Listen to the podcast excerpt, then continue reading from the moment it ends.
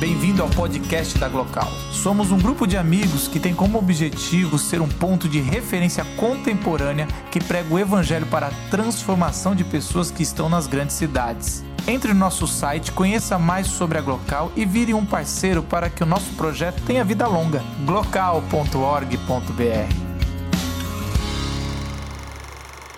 Débora, não fica preocupada. Eu sei que você está mais acostumado a desenhar vestidos do que falar em palco, mas seu trabalho não é mais difícil que o meu do que fazer um paralelo entre o carnaval e a espiritualidade de Jesus.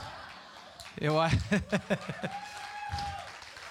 é, se alguém decidiu segurar essa bucha, foi, foi engraçado. A gente tem um grupo que costuma fazer esse paralelo. A gente tem um grupo de curadoria, a curadoria escolhe o tema, eles escolheram esse tema. Depois dessa curadoria, tem alguém que pensa como ah, o público vai é, experimentar isso, ah, é, o assunto que a gente está fazendo. A curadoria manda e a gente tenta fazer algumas pontes. E esse grupo ficou assim: quem vai falar no carnaval? Que ninguém se manifestou.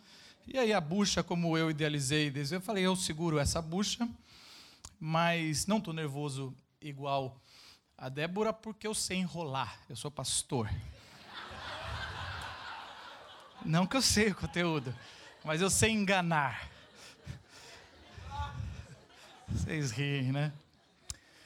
E eu acho que a ponte que eu escolhi é a ponte da quaresma. É, no final do ano, no comecinho de dezembro, eu percebi o óbvio onulante, que é que eu estou muito gordo. Aí fui no médico, pedi cibrutamina, ele não me deu. E aí eu falei, olha, eu quero alguma coisa, preciso emagrecer sem fazer exercício, comendo muito. Aí o médico falou, é impossível, você precisa malhar e você precisa comer menos e comer as horas certas. Aquela parada que a gente já sabe, a gente paga alguém para ele falar o que a gente já sabe. E dá uma bronca que a gente já recebe da esposa. E aí eu me preparei, eu falei, eu vou mudar de hábito. O problema é que eram, era 15 de dezembro. Assim, quem eu queria me enganar? Eu ia começar aquela parada dia 25 de dezembro e destruir tudo. E aí eu tive a grande ideia, eu vou começar uma dieta dia 1 de janeiro. Ninguém teve essa ideia antes, foi eu. Dia 1 de janeiro eu vou comer. Só que deu um, um efeito, um rebote, um efeito contrário. Eu acho que eu nunca comi tanto na minha vida. Dia 25, 26, 27, 28, 29, 30, 31, de madrugada, vendo os fogos. Eu comi muito, muito mesmo. Porque eu sabia, uma hora vai vir a escassez. Uma hora vai ser pão integral. Aquela porcaria não tem gosto de nada. Leite integral, eles estão vendendo água com cor, com cor branca. E aí vai essas coisas e, e integral não, leite desnatado. Você já viu, já estou com a cabeça aqui, o pessoal da psicologia já entendeu sobre o efeito que eu fiz aqui, entendeu? Esses dias eu falei para o meu terapeuta um negócio, ele falou, opa, não tem, tem ato falho, você não errou. Então eu quero é leite integral, vocês já me decifraram, agora eu estou confessando. É... Aliás, é muito ruim ter na plateia gente de psicologia. Eu quero dizer só isso. Ah... É muito ruim o sentimento de ser jogado. Mas faz mal, a gente sempre conversa nos bastidores. Quem faz psicologia está querendo se tratar.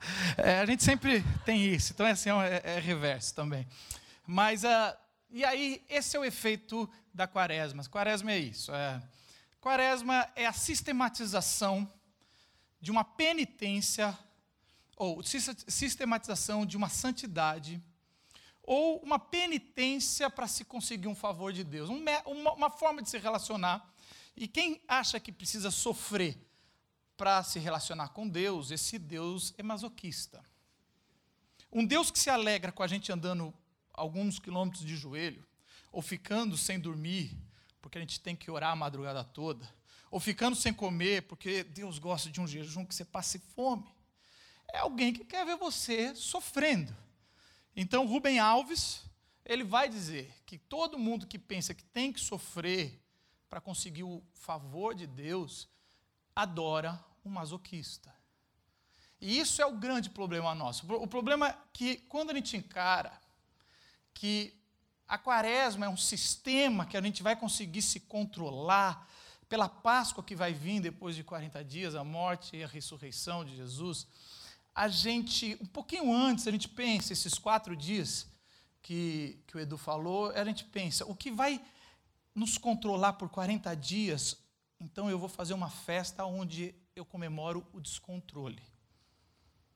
O que vai me penitenciar por 40 dias, eu crio uma festa do prazer. O rebote da quaresma é o carnaval. Então o carnaval, ele me, ele me cria, eu tenho a sensação que eu preciso dar, entrar numa êxtase aonde o meu prazer é levado ao máximo e o descontrole é o que me carrega.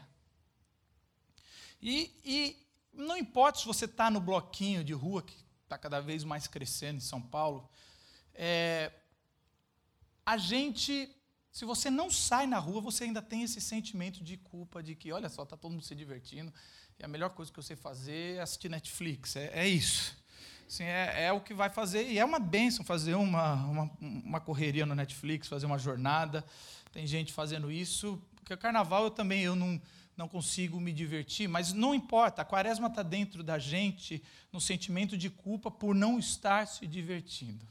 E é interessante como a máscara, ela vem com esse símbolo forte sobre um jeito de eu poder me esconder, esconder a minha identidade, para eu poder sair do sistema que a quaresma vai me proporcionar e eu poder ser livre.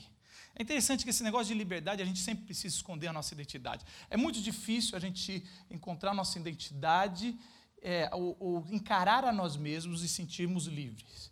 A, a máscara ela vem para proteger um pouco quem nós somos, é assim que começou em Veneza e foi trazendo esse eu quero me esconder. Só que o máximo da, da, da loucura, da liberdade é quando a máscara deixa de me esconder e potencializa a minha fantasia. E é muito legal, porque esse negócio, todo respeito sobre apropriação cultural, a gente luta aqui na Glocal tanto para que a, a cultura seja desapropriada e não tenha um capital que domine. E aí o pessoal quer, de novo, é, o carnaval não tem controle. Eu fico vendo o nosso prefeito é, tentando controlar, não só o nosso, os outros, mas a, o carnaval é essa desapropriação da, da razão. As pessoas vão para poder ter esse momento de êxtase, de loucura. E, e, o problema é que é interessante, os religiosos, eles não têm o carnaval, mas deveriam ter. Porque daí começa a criar nos seus momentos religiosos de culto o seu carnaval, onde você tem uma êxtase, um, gritos e um descontrole, que é culpa da quaresma também, mas é uma quaresma feita assim nos seus ritos e nas suas liturgias religiosas. Então nós todos precisamos ter esse momento de liberdade, de êxtase, mas o pior de tudo é que esse momento, como diz a música que eu ouvi por Tom Jobim, mas eu acho que é do Vinícius, que é assim: tristeza não tem fim, a felicidade sim. Felicidade é como a gota de orvalho, hã? Uma pétala de flor. Eu não sei, não sei nem por que eu comecei aqui. Eu quero dizer que era aquela lá que fala assim de rei, de pirata, ou jardineira. Como é que é antes disso aí? Alguém me ajuda. Está vendo como eu não entendo nada de, de, de nada? É, a música fala assim, agora vou ganhar da Débora. É, de rei, pirata, jardineira, mas tudo acabar na quarta-feira. A fantasia é isso, é uma fantasia que acaba na quarta-feira.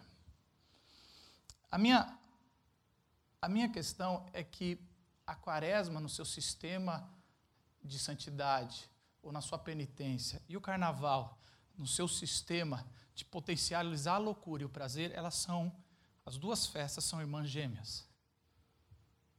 E esse desequilíbrio entre carne e espírito, aonde a gente tenta controlar o espírito nas nossas festas espirituais, religiosas, ela traz o desequilíbrio do carnaval e o carnaval, na nossa potência da carne, traz o desequilíbrio do espírito.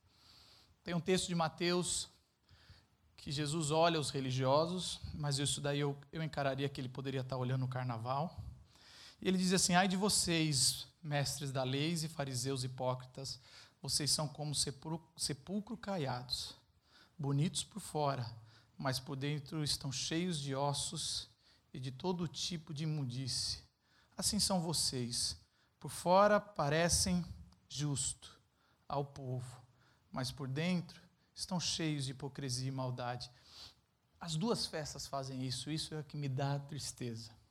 As máscaras encobrem a identidade, mas não encobrem a, as dores que aquilo causa. É quase como, sabe, a festa de despedida de solteiro.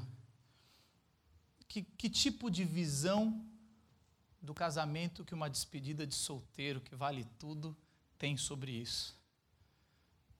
Que tipo de visão sobre a Páscoa que a gente precisa ter uma festa que nos leve à loucura? Por que somos tão doentes na nossa religiosidade que nos misturamos entre culpa e entrega? Jesus, se nós encararmos a Páscoa, a morte e a ressurreição de Jesus como algo físico apenas, nós caímos por um lado. Mas assim como o gnosticismo, que era um pensamento do primeiro século, que queria falar que Jesus era só em forma de um fantasma. Se nós encararmos a morte e a ressurreição de um fantasma, que é meio estranho isso, mas tem o Walking Dead aí para tentar resolver. Mas se a gente encarar é, isso, a fantasia, também é doentio. A gente quer viver como fantasmas, a gente não quer considerar o nosso corpo. O sexo foi considerado algo, algo ruim. Por isso a gente pega, incorpora o sexo e acha que é de qualquer jeito e a gente machuca os outros porque a gente se coloca na frente das nossas fantasias sexuais. E aí vem de livros, porque é uma covardia isso. Eu estava assistindo 50 Tons de Cinza, porque a minha esposa me obrigou. E assim, como eu vou pouco no cinema com ela, eu tive que ir. Não o mais cinza lá. Também eu não sou idiota ao quadrado. Mas assim, só um pouco. Aí eu acabei, eu fiquei aquele filme, e não tem nada a ver com o que eu vou falar, mas eu lembrei desse sentimento e eu nunca falei, eu queria falar agora. É, eu acabei aquele filme e falei, é uma covardia que esses caras, que essa mulher, eu não li o livro, mas o filme é uma covardia. Por quê? Pega um cara rico, bonito, meio inseguro no, no ponto certo, sabe assim, meio bobinho. Aí fala, eu vou te dar tudo, eu te adoro, você só eu só tenho, só te peço uma coisa na vida. Toda mulher, pô, ele é rico, ele é bonito, ele é dócil, ele só pede uma coisa, me torturar na hora de fazer sexo. Ah, tortura. O mais legal é que a, a cena é tão bonita que ele, ela tortura, mas ninguém mostra as marcas depois. É isso que a religião e o carnaval nos fazem. Eles vendem a Sapucaí mas eles não mostram as marcas depois. Não mostram. Não mostram de quem passou por um sistema religioso opressor, de quaresma ou que for. Quantos aqui estão machucados por sistema religioso que foram abusados? Quantos aqui estão machucados por sistemas carnavalescos, aonde prometeram alegria e tudo se acabou na quarta-feira? Jesus oferece uma, uma vida integral. Aonde a gente não precisa viver muito espiritual no domingo para viver o carnal e compensar. A gente vive por inteiro. E é por inteiro que eu transo com a minha esposa. E é por inteiro que eu falo com Deus. Chega a um ponto de quase blasfemar, mas eu falo o que eu penso. E é por inteiro que eu vivo minha vida uma vida integral, onde eu não faço dicotomia entre fé e carne, aonde eu não enxergo um Deus que quer o meu sofrimento. Muito pelo contrário, eu enxergo um Deus que quer me quer bem. Eu acho que é uma reflexão não tão assim bacana, porque quando eu ouço a bateria da PUC, primeiro que eu não entendi como a gente conseguiu ficar sentado. A parada é louca, é gostoso. Ainda mais eles falando glocal. É para agradar todo mundo. Não tem como. É glocal. Glocal. A gente vai. E o carnaval é lindo, gente, nisso. Eu amo, eu gosto do samba, gosto uh, cartola. Eu, eu gosto das fantasias, eu gosto das mulatas dançando, das brancas. Gosto de pouca roupa, tenho que confessar, gosto das mulheres. E eu, eu gosto daquele negócio. O ano passado eu quase fui numa, no desfile, mas meu lado religioso falou: e se me pegarem? E, mas assim, eu, a Glocal é visão global, relevância local. Se a gente não encara tudo na nossa vida com esse pé atrás, dizendo aonde eu estou querendo jogar minha identidade, onde eu quero esconder para poder ter uma êxtase, como eu estou encarando meu, minha espiritualidade, como eu estou encarando a minha carnalidade no melhor sentido.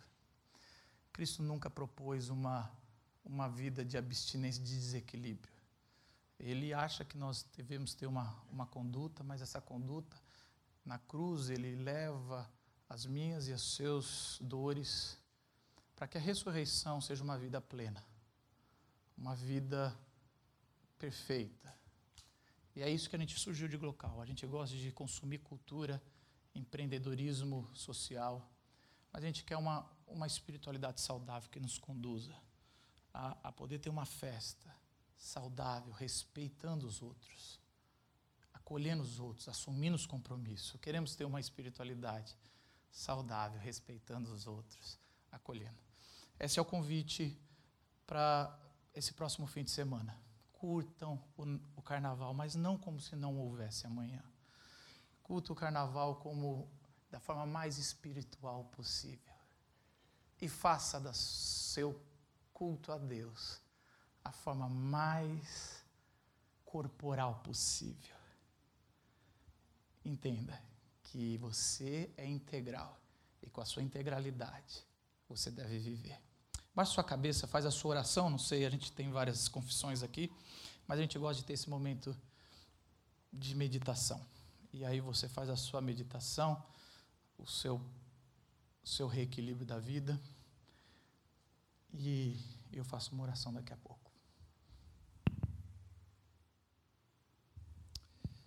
Queremos ter uma vida equilibrada. Queremos enxergar um Deus justo e bom, e não masoquista e não sado. Queremos ter uma vida integral. Nos ajuda através da Páscoa, a morte e a ressurreição. Em nome do Filho. Amém.